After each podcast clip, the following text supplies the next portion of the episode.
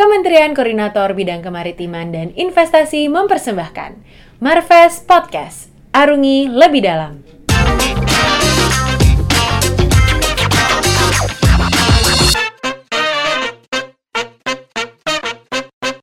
Halo tim Marves, selamat datang di Marves Podcast bersama saya Amira. Dan pada kali ini kita akan membahas salah satu episode yang berkaitan dengan Hari Maritim Nasional tahun 2021 yang akan jatuh pada tanggal 23 September.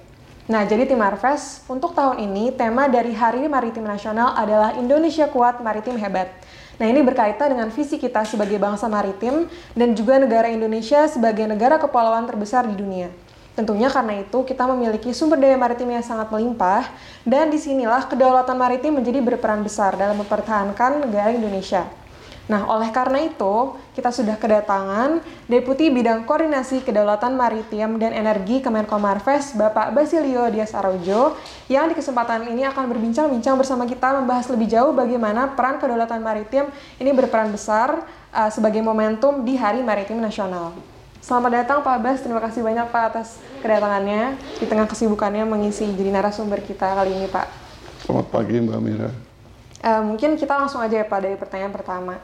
Mungkin uh, kira-kira uh, mungkin teman-teman tim Manifest pengen tahu Pak sebetulnya apa sih Pak definisi dari kedaulatan maritim? Terutama dalam konteks kita sebagai Indonesia sebagai negara yang telah lama berdaulat atau merdeka ini Pak.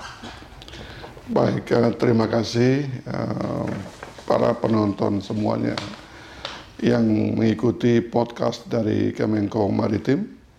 Uh, pertama-tama bicara mengenai kedaulatan maritim. Itu kita harus mengetahui uh, seberapa besar negara ini. Negara Indonesia itu sangat besar ya, sangat besar. Uh, kita itu uh, mempunyai uh, pulau uh, lebih dari 17.000 atau persisnya 17.000 uh, 504 pulau. Tadinya ada 506, ya, tapi sekarang tinggal uh, 17.504 setelah uh, beberapa uh, dua pulau uh, itu lepas ya uh, uh, dan uh, sisanya itu uh, sudah secara resmi terdaftar ya di PBB. Nah, lalu kita pun harus mengetahui seberapa panjang sih uh, panjang dari pantai kita. Memang selama ini banyak uh, pihak yang belum mengetahui uh, uh, panjang dari garis pantai kita. Ada yang menyebutnya 90, ada yang menyebutnya 100, tetapi yang resmi sekarang itu ada 100 8.000 km uh, uh, panjangnya. Itu untuk panjang pantai kita. Nah, belum lagi luas dari total ya. Total negara kita itu 8 juta uh, 300 ribu kilometer persegi. Dan kalau kita lihat dari uh, jarak penerbangan saja, dari satu titik ke titik lain, itu dari Aceh sampai Papua itu bisa menempuh waktu 8 jam terbang. Dan kita itu terbagi dalam tiga zona waktu. Nah ini menunjukkan betapa besarnya negara kita ini. Dan sebagai negara kepulauan, dengan pulau yang begitu banyak, tidak gampang kita mengelolanya. Maka ketika kita bicara mengenai kedaulatan eh, maritim, itu kita bicara tentang seberapa kuat atau seberapa mampu kita dapat menjaga seluruh uh, pulau yang kita miliki. Seberapa kuat, seberapa jauh kita bisa menjaga seluruh garis pantai kita. Seberapa kuat kita bisa menjaga 17.504 pulau yang kita miliki. Itu belum lagi kita bicara tentang bagaimana kita bisa memanfaatkan sumber daya yang kita miliki yang ada di laut itu mulai dari 12 mil laut sampai ke 200 200 mil laut dan sekarang kita sedang mengklaim wilayah sampai ke 350 mil laut dan juga setelah 350 mil laut tersebut kita pun masih ada lagi uh, kewenangan yang bisa diberikan atau bisa dimiliki oleh semua negara untuk bisa mengelola semua sumber daya yang ada di landas landas kontinen itu yang berada di luar dari 350 mil laut.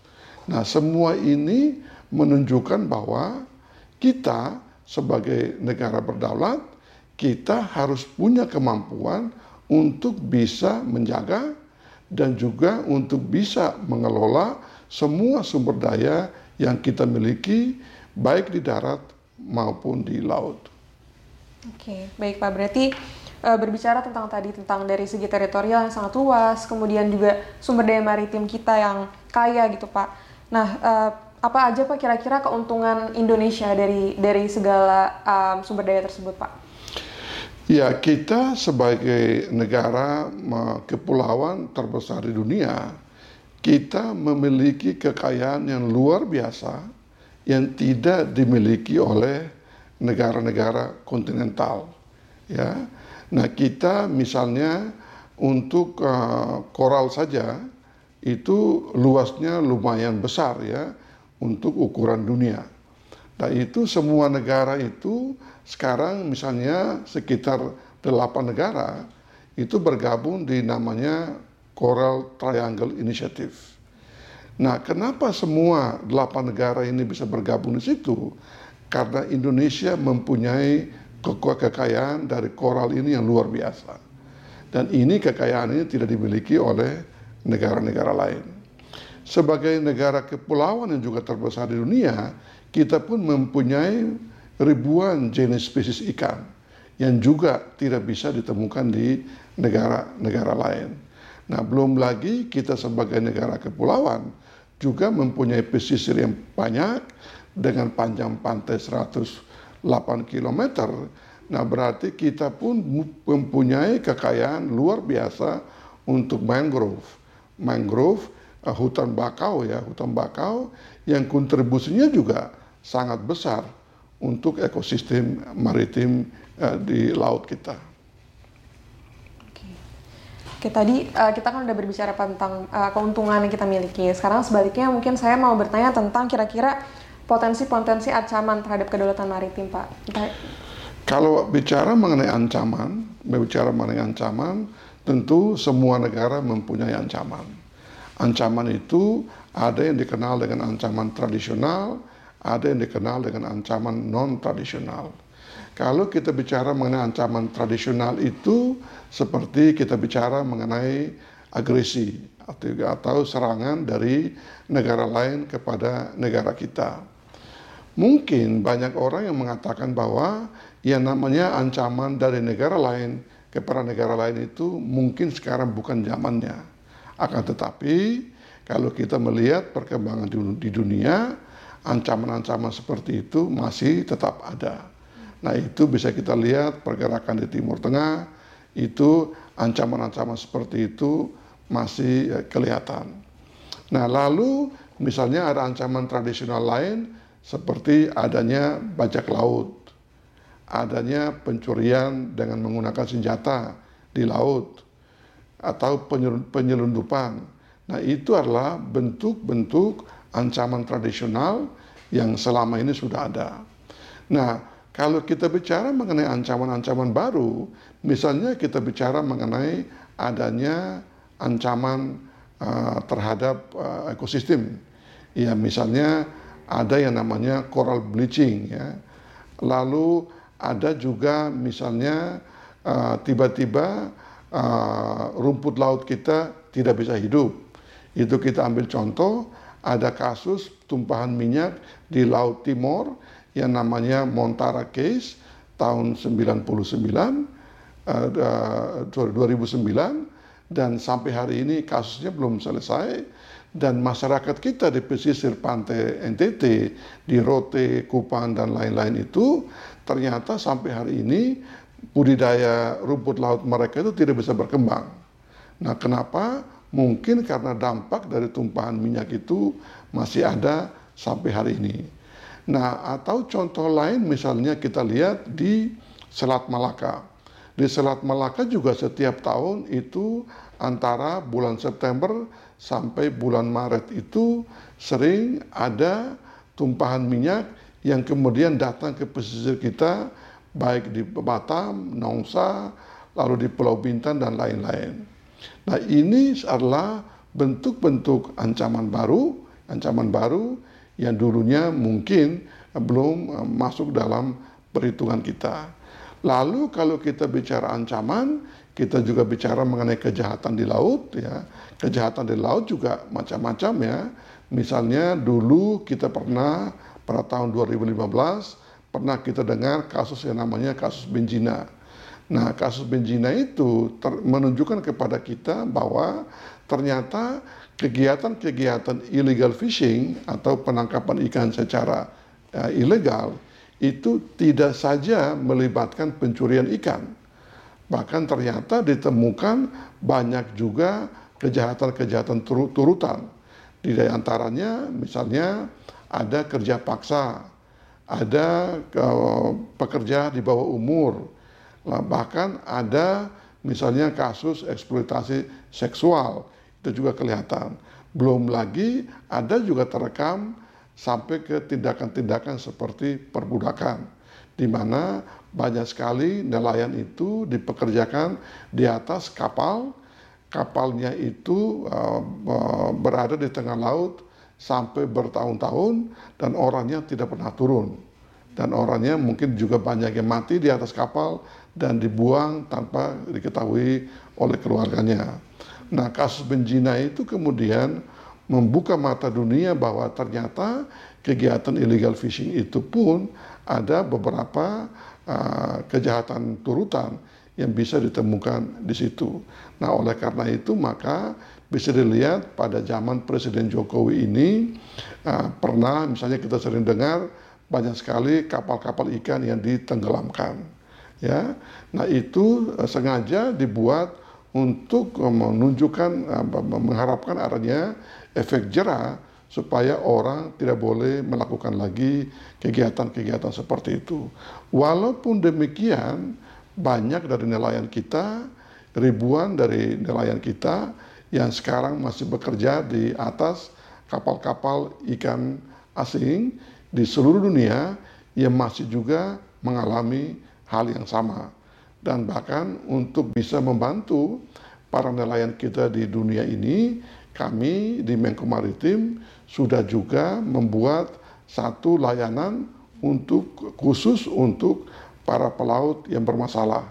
Dan untuk layanan ini bisa dibuka di website Menko Maritim, maka langsung akan muncul pada halaman pertama itu tentang tata cara bagaimana menyampaikan informasi tentang pelaut terlantar.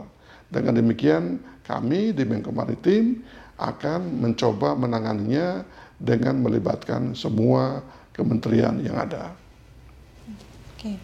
Uh, mungkin menarik ya Pak tadi salah satu bahasannya adalah bagaimana uh, peran nelayan di sini di dalam kedaulatan maritim.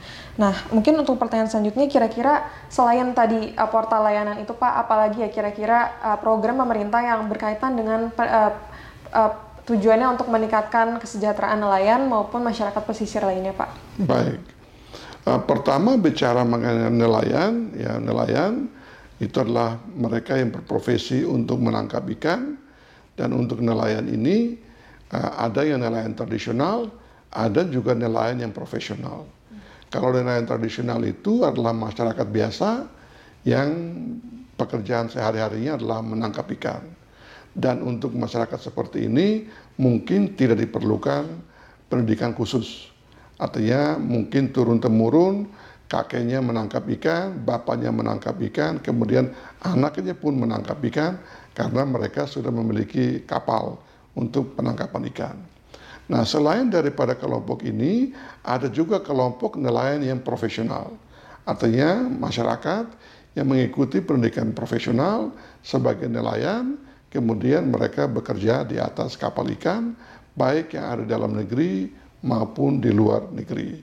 Dan sampai hari ini misalnya untuk luar negeri itu Indonesia tercatat sebagai negara pensuplai nelayan terbesar di dunia oleh ILO. Jadi ini adalah catatan dari International Labour Organization bahwa Indonesia adalah pensuplai pelaut perikanan terbesar di dunia.